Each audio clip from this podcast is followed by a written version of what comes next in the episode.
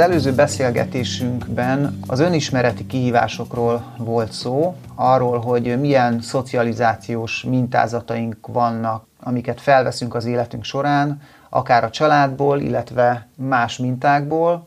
Most pedig egy másik témára térnénk át, az egyéni, illetve a közös tér, tárgyak és idő megosztással foglalkoznánk egy kicsit. Amikor közösségbe kerülünk, akkor ez a téma ezeknek a megosztása előkerül. Ki kell alakítani egy, egy olyan megoldást, hogy egyrészt a saját magunkra fordított idő, a saját tárgyaink és a saját terünk valamilyen módon meg legyen határozva, és meg legyen határozva a közösség által használható terek, tárgyak és időknek is a köre. Erről tudnál esetleg mesélni, hiszen két közösségben is kellett akkor ezekkel a témákkal foglalkoznotok. Talán induljunk el onnan, hogy volt neked Angliában egy időszak, amikor ott tudtál példákat tapasztalni, és azokból tudtál táplálkozni. Angliában ugye egy közösség által támogatott mezőgazdaságban vettem részt, az alakulástól kezdve egészen odáig, hogy én még egy fészernek a megépítésében is közreműködtem, bár a megépült fészert csak képen láttam. Egy fóliasátrat együtt húztunk föl. Ezek mind, mind sokat jelentettek. Együtt dolgoztunk, szerszámokat megosztottunk, a termést valamilyen módon elosztottuk, az már egy ilyen alapvető tapasztalatot adott. Ez nem volt könnyű, hogy ami nyereség azt hogyan osztjuk meg, mondjuk a terményben. Családilag erre nem voltam rá szocializálva, csak kismértékben volt meg a birtoklás, közösségi birtoklás nem volt soha. Ott elkezdtem ismerkedni ezzel, aztán amikor Magyarországon, mikor is olyan 2013-14-ben létrehoztuk az első közösséget, ügyet, még inkább egyéni birtoklásban voltam, voltunk mindannyian, bár a tér az már közös volt. Sőt, túl nagy közös terek is voltak, amikkel nem igazán tudtunk mit kezdeni, behívtunk oda különböző tevékenységeket, embereket, amik általában ilyen eh, co-housing együttérésekbe közös terek, azok ugye a vizes blokkok, szinte mindenhol, nem egyéni, hanem közös van. A konyha, étkező, nappali, általában van közös vendégszoba, egy vagy több, ez helyétől függő. Az alaksorban ugyancsak olyan, olyan terek, mosókonyha, egyéb kazáház, ami nem egyedi használathoz tartozott, illetve a kert, mint az egyik legfontosabb dolog. Végül is egy ember volt, aki teljesen oda szentelte a figyelmét, ő a közösség érdekében is csinálta ezt, de az volt a megírésem, hogy nekem, mint hogyha kevesebb tér jutott volna abból a kertből, ami közös kert volt. Úgy gondolom, nem az, hogy nem mehettem volna oda dolgozni, vagy bármi, ami zöldségtermelés, az, az az egy ember, aki ezt csinálta, saját szakismeretét, szeretetét, sok mindent belevíve, de úgy szinte kizárólagosan csinálta. Tehát amit ő elgondolt, az megtörtént. És nem volt az a klasszikus, közös értelemben vett kertészkedés, mint Angliában voltam egy ilyen, nem is igazán co-housing, inkább olyan típusú közösségi együttlakásban, Totnes mellett, ahol voltak társasházak, tehát így egymáshoz kapcsolódó, egymás mellé épült házak, és volt egy nagy ingatlanja a közösségnek. És ott a kert az olyan volt, hogy mindenkit beengedtek, és, és együtt művelték, hát ott jóval nagyobb kert is volt, sőt, nyitott napokat tartottak havonta egyszer vagy kétszer, akkor ismerkedtem meg velük jobban, és utána pedig oda mentem egy hétre lakni.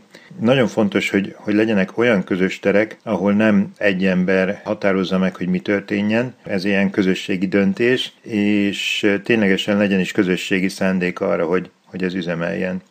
Néhányan természetgyógyászattal foglalkoztunk, és kitaláltuk azt, hogy legyen egy olyan dedikált hely, mert az ingatlan nem volt teljesen alkalmas erre, ami arra van számva, hogy ott aki külsős embereket akar fogadni, abban a helyiségben zavartalanul, elvonulva, mindenféle, mindenféle külső hatásmentesen tudjon klienssel foglalkozni. Ez volt a szándék, de aztán egyik helyen sem történt ez meg. Azt hiszem, hogy ennek az a fő oka, hogy valahogy egy nagyobb elszeparáltság kellene az ilyen helynek, nagyobb intimitás. És a második hely ugye annyiból volt másabb, hogy például egy valaki, aki ott tagunk volt, ő már azt képzelte el, hogy teljes pénzügyi és nem is tudom, milyen birtoklási összeolvadás jön létre közöttünk, e, ezt valahogy nem tudtuk megvalósítani. Még, még bőven nem tartottunk itt. Ez nagyjából olyasmi, mint egy szerzetes rendnek a közös birtoklása. Hát annyiba az egyéni, annyira az egyéni birtoklásban vagyunk, hogy ettől még nagyon messze álltunk van egy ilyen mondás, hogy a bizalom sebességével haladj előre. Azért ahhoz, hogy például teljesen felad a vagyoni függetlenségedet, ahhoz egy olyan szintű bizalom kell, amihez idő kell, meg ami nem jön létre egyik napról a másikra. Vagy talán nem is feltétlenül mindenki számára ez a cél, hogy ilyen szintű vagyoni együttműködés jöjjön létre. Én úgy hiszem, ez nagyon kevés helyen valósul meg itt a világban, főleg a vallási közösségeknél. Tehát például még a legnagyobb ökofalvaknál, vagy leghíresebb ökofalvaknál, Finthorn, Damanhur, ott is a magántulajdonnak erős, éppen hogy közösségépítő szerepe van, de nincs az, hogy együtt birtoklunk valamit, illetve van valami, amit félig meddig közösnek lehet tekinteni. Hogyha a magyarországi ökofalvakat nézzük meg, egyedül a Krishna völgy egyház mentén jött létre, és a többi pedig mind e, tartalmazza a magántulajdont. Ahol a magántulajdon félig meddig vagy teljesen közösségi tulajdon szerepet kapott, ott vitára is adott okot, lásd Gyűrűfű Alapítvány.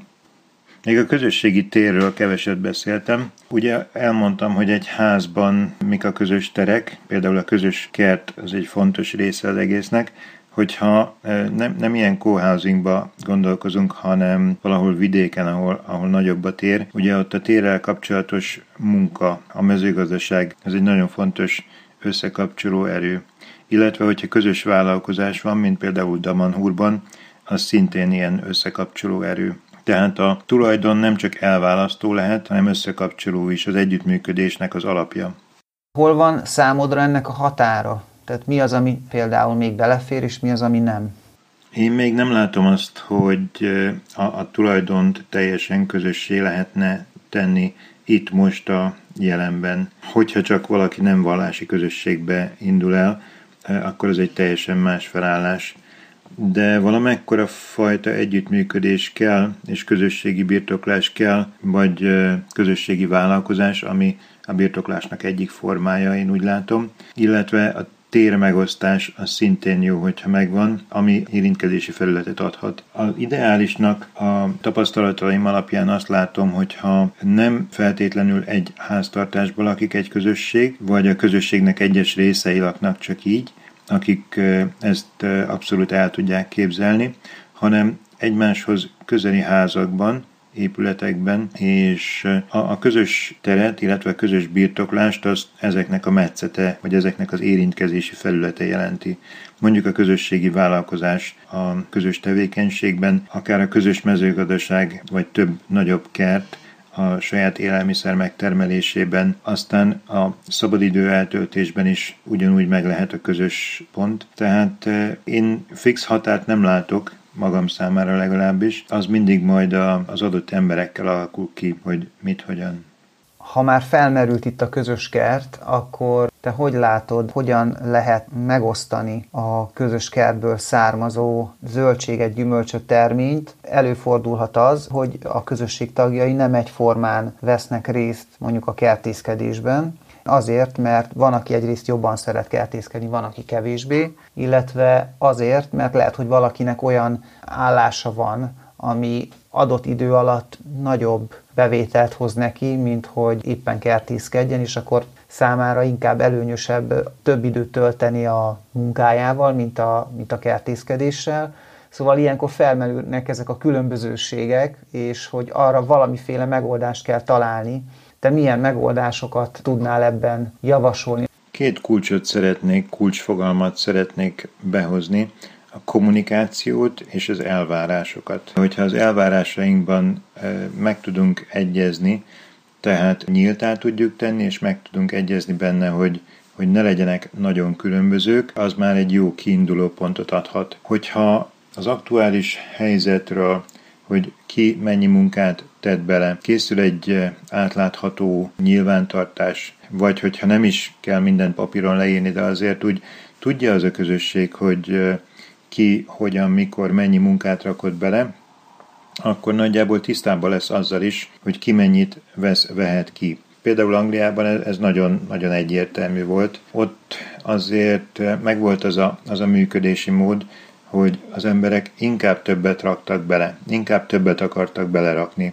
a közösség vezetői nem pedig inkább többet akartak kivenni, mint beleraktak. Ez egy eh, fontos különbség, amit Angliában egyébként többször láttam, hogy ott felnőttként tekintik az embereket, bizalommal tekintenek rájuk. Nekem ez volt a, a megérésem, az életérzésem. Magyarországon is vannak ilyen helyek, ezt csak úgy általában az országról mondom, hogy ezért lehetnek valahogy bizonyos szempontból előrébb. Magyarországon, hogyha ezt a típusú működést át tudjuk venni, nem kell mindent átvenni a nyugattól, de hogyha ezt a típusú működést, hogy a kiinduló pont az a bizalom, nem pedig az, hogy a másik úgy is a saját malmára akarja hajtani a vizet, és, és meg akar károsítani, meg akar lopni, vagy bármi, akkor ez kulcs, és én úgy hiszem, hogy akkor működhet az, hogy a kiki mennyit tesz bele, és kiki mennyit vesz ki, fair legyen. Amikor Angliából hazajöttél, akkor rögtön közösségi együttműködésben gondolkoztál, vagy volt esetleg olyan, hogy inkább először egyedül szeretnéd elkezdeni? Angliában még volt egy olyan élményem, ami nagyon segítette azt, hogy, hogy közösségi együttműködésbe gondolkozzak Magyarországon. Ezt Angliában is el tudtam volna akár képzelni, de nagyon vágytam már haza. Soha nem gondoltam, hogy a, a honvágy az, az, az így működik. Tehát nem volt bennem egy olyan, hogy szent, gyönyörű Magyarországon, hanem egyszerűen hiányoztak azok az érzések, hiányzott az a kulturális közeg, sok minden hiányzott. Tehát nem valami magasztos dolog hozott haza, hanem hogy úgy éreztem, hogy ide tartozom. Aztán amikor jöttem haza, az az érdekes helyzet volt, vonattal jöttem haza, költöztettem haza a cuccaimat, a vonat úton kaptam meg egy kedves ismerőstől azt a csoportot, a helykeresők csoportnak egy ajánlását, amelyik akkor májusban indult 2012-ben, és én pedig augusztusban költöztem haza, és akkor a vonat úton, tehát kvázi már Angliában sem, de még Magyarországon nem, kaptam meg az irányt, ami felé aztán mehettem, és egyfajta iránytűként is tekintettem erre, és az, hogy a helykeresőkben kezdtem el dolgozni, és elkezdtünk menni olyan helyekre, ahol fenntarthatóan közösségben gondolták el a jövőt. Persze kérdés, hogy mennyire, mennyire fenntartható és mennyire közösségi volt ez, de e, volt egy ilyen szándék, és elkezdtük látogatni ezeket a helyeket, elkezdtünk egymással beszélni, hogy mit lehetne tenni. E, ez már egy nagyon jó műhely volt ahhoz, hogy e, a majdani közösségi létet megalapozza. Viszont korábban beszélgettünk arról, hogy számodra fontos volt az is, hogy mielőtt ilyen közösségi tulajdonban gondolkozz, a saját tulajdonod is legyen. Miért érezted azt, hogy ez neked fontos, illetve mit tanultál ebből Egyre inkább azt látom, ahogy gyarapszanak a tapasztalataim, hogy vannak az életben bizonyos lépések, amiket nem lehet kikerülni. Amikor megtanultam, hogy mindannyian végigmegyünk egyénileg, te, én, mindenki a törzsfejlődés egyes mozzanatain, akkor valami hátteret is kaptam ehhez, tehát még mink ben vagyunk a mélyben, embrióként, végigmegyünk azokon a törzsfejlődési fázisokon, amiken az egész evolúció végigment, és utána, amikor megszületünk, Freud óta tudjuk, hogy milyen érzelmi, pszichikus fázisok vannak, akár egy eh, nagyon egyszerű ember, akár egy nagymester, mindenki ezeken a fázisokon megy végig. És én a saját életemben kellett megtanuljam, hogy vannak például a birtoklásban is fázisok, amiken végig kell menni. Nem tudok átugorni fokokat. Lehet, hogy van, aki tud, aki már olyan fokon áll, de én még olyan fokon bőven nem állok.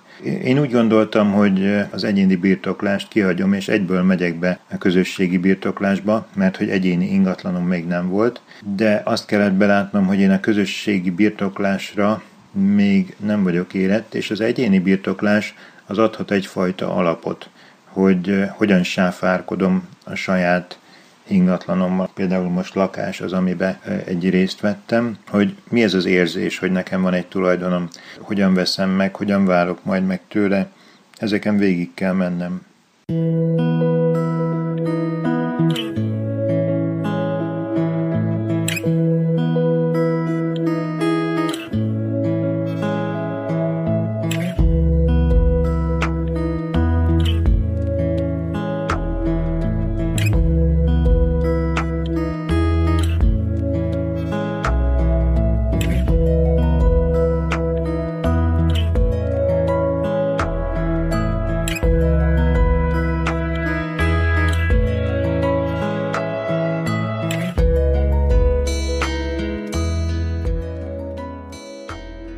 Beszéljünk most egy kicsit a közös időről. Szerinted van-e olyan, hogy minimálisan szükséges közös idő?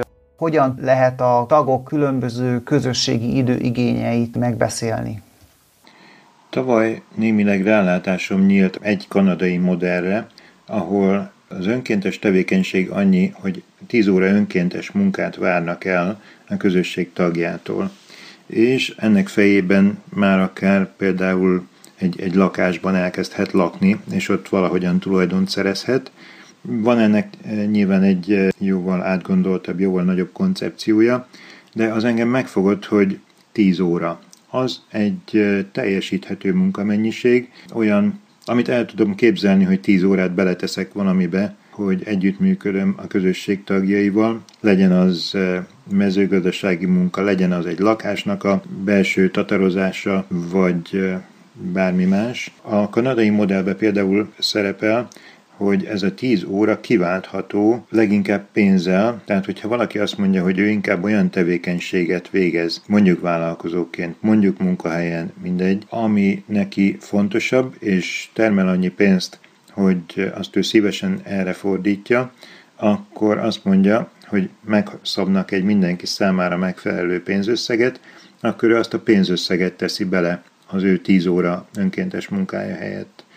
Tehát képes előre haladni úgy a közösség, hogy a célja felé nagy lépéseket tesz. Ez egy, ez egy ideális helyzet. Persze ennek van egy múltja, ennek van egy módszertana.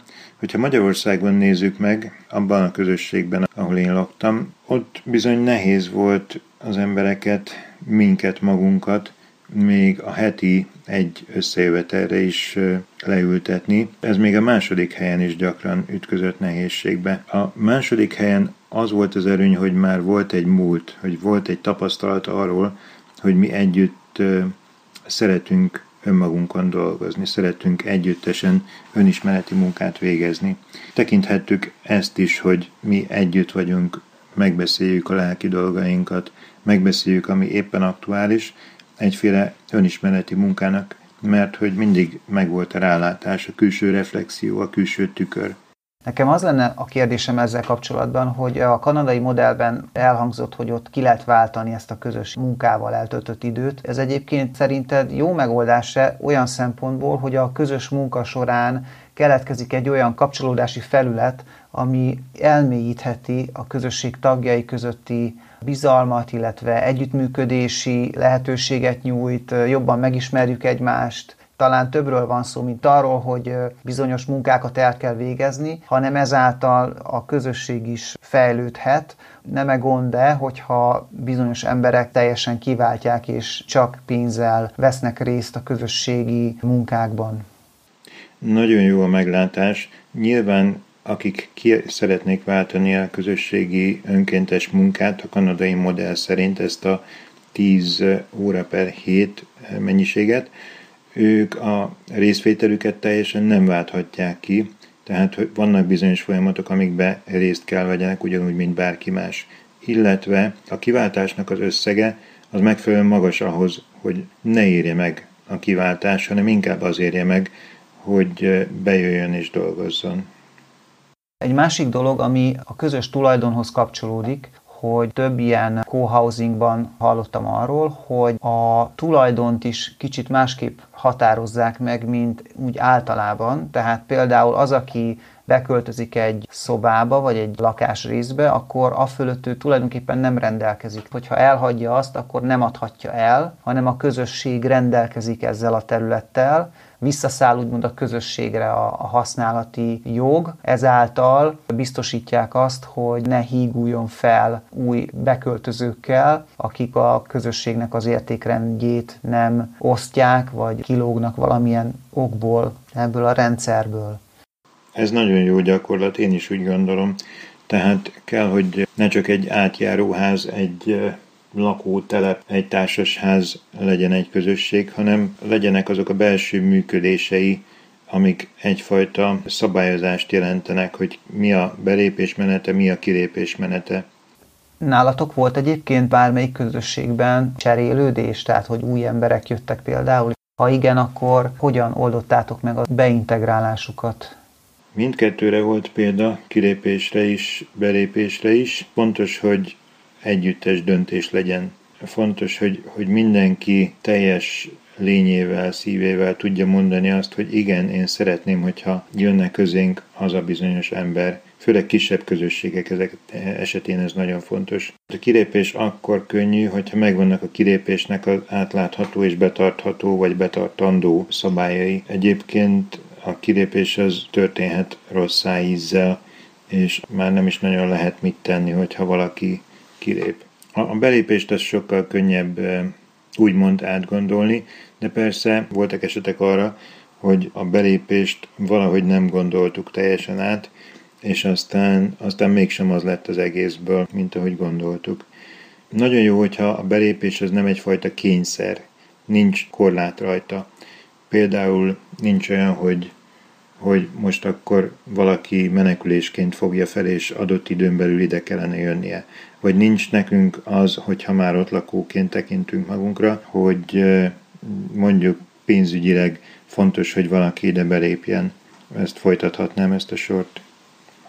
Amikor érintjük ezeket a határokat, tehát az egyéni tér, meg az egyéni idő határokat, akkor ezt hogyan tudjuk közölni, hogyan jelezzük egymásnak, hogyha valaki például akarva, akaratlanul megsérti ezeket a határokat. Akár úgy, hogy úgy érzed, hogy túl sokszor veszik igénybe a segítségedet, és akkor úgy érzed, hogy a saját munkádnak ez a rovására megy, vagy ha például olyan tereket kezd el a közösség így használni, ami esetleg úgy gondoltad, hogy ez a te saját privát szférádhoz tartozik. Egyáltalán, hogyha úgy érzed, hogy most éppen egyedül kívánsz lenni, és elkülönülsz valahol, akkor ezt hogyan tudod jelezni? Vannak erre szabályok, amiket esetleg kidolgoztatok a közösségekben?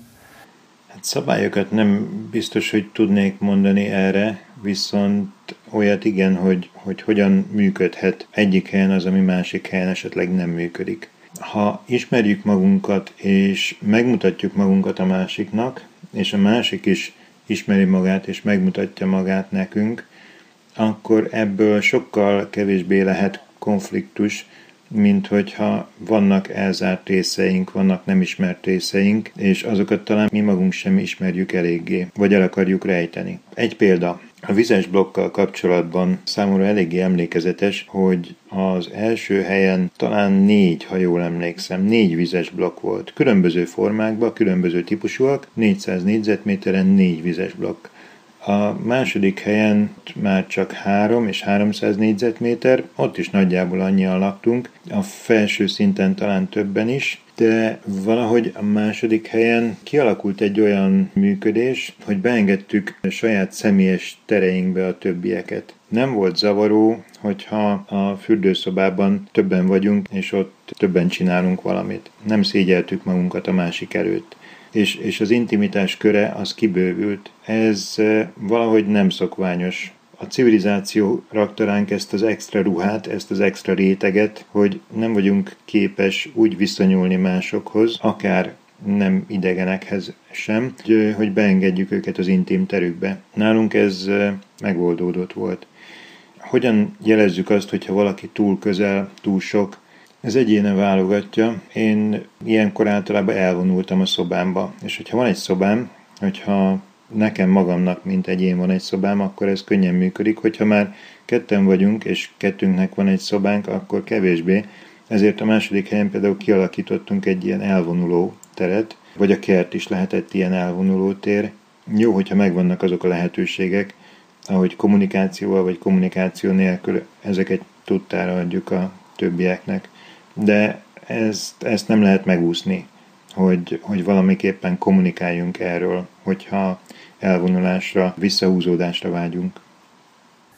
Hogy gondolod egyébként, hogy az ilyen egyéni és közösségi tér idő elkülönítésekre inkább a kommunikációt használnád, mint eszközt, amivel tisztázni lehet ezeket a viszonyokat, illetve a fellépő konfliktusokat, vagy inkább megpróbálnád valamiféle szabályrendszerrel lehetőleg minél jobban behatározni azt, hogy mi az, ami egyéni és mi az, ami közös. Az előző válaszomban nem használtam ezt a szót, bár a kérdésedben szerepelt, hogy szabály mert hogy én a szabályt erre a bizonyos típusú dologra nem látom igazán alkalmasnak. Nagyon fontos, hogy ne alkossunk plusz szabályokat. Hogyha valami működik, arra ne alkossunk szabályt. Amikor a mi csodában összeköltöztünk, akkor leírtuk azokat a pontokat, amik mentén mi együttműködtünk. Ez olyan 7-8 pont volt nagyjából, nem emlékszem már pontosan, egy A4-es oldalon bőven elfért. És amikor kerültek felszínre újabb kérdések, nem sok, kettő-három, akkor azokat is leírtuk, hogy legyen leírva az, amiben együtt megállapodtunk. Olyan dolog nem volt, ami így előre szabályozásra került volna, azért, hogy aztán nehogy legyen belőle konfliktus. Inkább azokat nem írtuk le, amik bizonytalanok voltak, vagy úgy éreztük, hogy menni fog. Csak annyival foglalkoztunk, ami a jelenben az adott időben, helyben feltétlenül kellett. És aztán, amikor bejött esetleg egy konfliktus, és azt megoldottuk, és úgy gondoltuk, hogy ebből még lehet, akkor azt leírtuk, mondván, hogy akkor itt van egy megállapodásunk, hogy ezt ezután így fogjuk csinálni.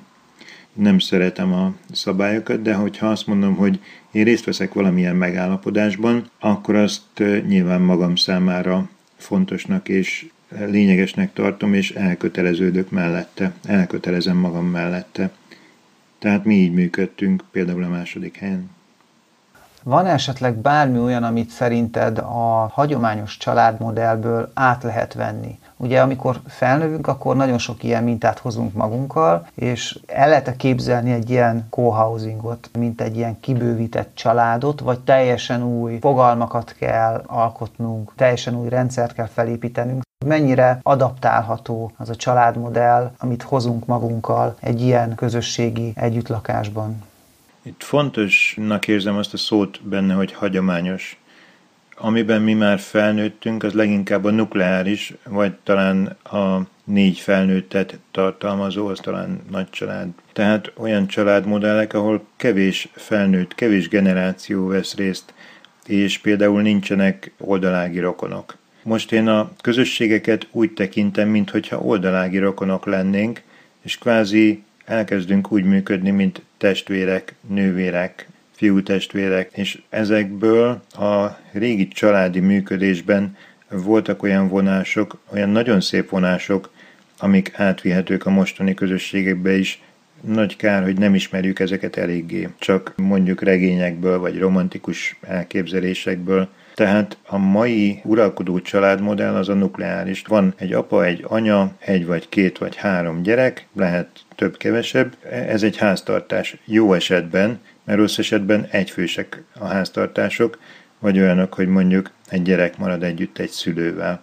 Nagyon zsugorodtak a családjaink, nagyon sok ember már egyedül lakik. Falun ez abszolút látható, kihaló falvakban, ahol egy ház, egy ember. De városban is sok ilyen van, egy ház vagy egy lakás, egy ember. Ezen nagyon sürgősen érdemes változtatni, akár így közösségileg, akár máshogyan, mert ezt én fenntarthatatlannak látom.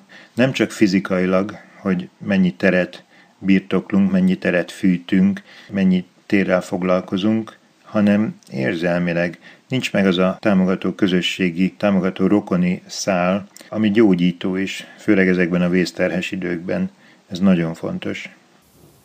Tehát azt mondod, hogy az embernek a szociális igénye az jócskán túlnő a hagyományos elterjedt családmodellen? Tehát, hogy több kapcsolódás szükséges mondjuk egy gyereknek, hogyha felnő egy családban, mint amit most tud nyújtani ez a jelenlegi családmodell? Abszolút, az ember az egy közösségi lény. Hogyha azt mondom neked, hogy rajzold le magad, vagy ír le magad, akkor te valószínű egy ember alakot fogsz egy képre tenni, és hogyha ezt egy törzsi közösségben mondom, hogy rajzold le magad, akkor oda fogja tenni a rokonait, a barátait, mint önmagának nélkülözhetetlen része, önmagához tartozó elemek. A mi társadalmunk be kell látni, ez egy egészségtelen működésű társadalom. A szimptomáit, tüneteit naponta, akár többször láthatjuk, csak sokféleképpen megpróbáljuk elnyomni akár pszichológussal, akár függéseinkkel, pótszereinkkel, de az ember társas lény. Sajnos erről leszoktunk, sajnos más dolgokra átszoktunk, de az út, a jövő útja az közösségi út. Az elmúlt években elég sok tapasztalatot gyűlt össze közösségi kezdeményezésekben. Változott-e azóta a közös térrel, közös tárgyakkal való viszonyod, vagy a közös időhöz való viszonyod, és hogy a jövőben esetleg egy új közösségbe, hogyha bekerülsz, mi az, amit másképp csinálnál, mint eddig? Keveset. Az a szomorú felismerés ért meg bennem, hogy én sok mindenre még nem vagyok érett. Így, hogy sok mindenen átmentem, így sem. Tehát végig kell járnom azokat a buktatókat, azokat a, azokat a nehézségeket, amit mindenkinek, vagy szinte mindenkinek végig kell járni, és attól függően, hogy milyen elakadások vannak bennem. Amíg ezekre rá nem látok, addig ezeket beviszem a közösségbe, és ott fognak ezek megtörténni, mint ahogy tapasztaltam is. Tehát az a legjobb, hogyha figyelünk önmagunkra, figyelünk kifelé, igyekszünk a közösség felé közeledni, közben figyeljük, hogy az, amit adunk, inkább a, az a rész legyen, ami, ami a kapcsolódás képes, nem a trauma, nem a negatív, hanem a másokhoz felé vezető út. Hogy érzed az a tudás, amire szükséged van, amiben úgy érzed, hogy még fejlődnöd kell, azt a következő közösségben fogod megszerezni, vagy most önismereti munkában össze tudod rakni magadban? Mivel nincs még meg az a közösség, amit én szeretnék, még nincs annyi kapcsolódásom, nincs egy olyan hely, ami, ami jó lenne, ezért most biztosan egy pár kapcsolati működésben leszek egy ideig. Remélem, hogy így a világban alakulni fog az, ahova mi tudunk majd kapcsolódni. Lehet, hogy ez pont most teremtődik ezekkel a beszélgetésekkel, ki tudja. Beszélgettünk az egyéni, illetve közös tér, idő és tárgyak használatáról, és a következő alkalommal pedig a közösséghez való csatlakozásról, a befogadásról, a közösség irányába történő elköteleződésről fogunk majd beszélgetni.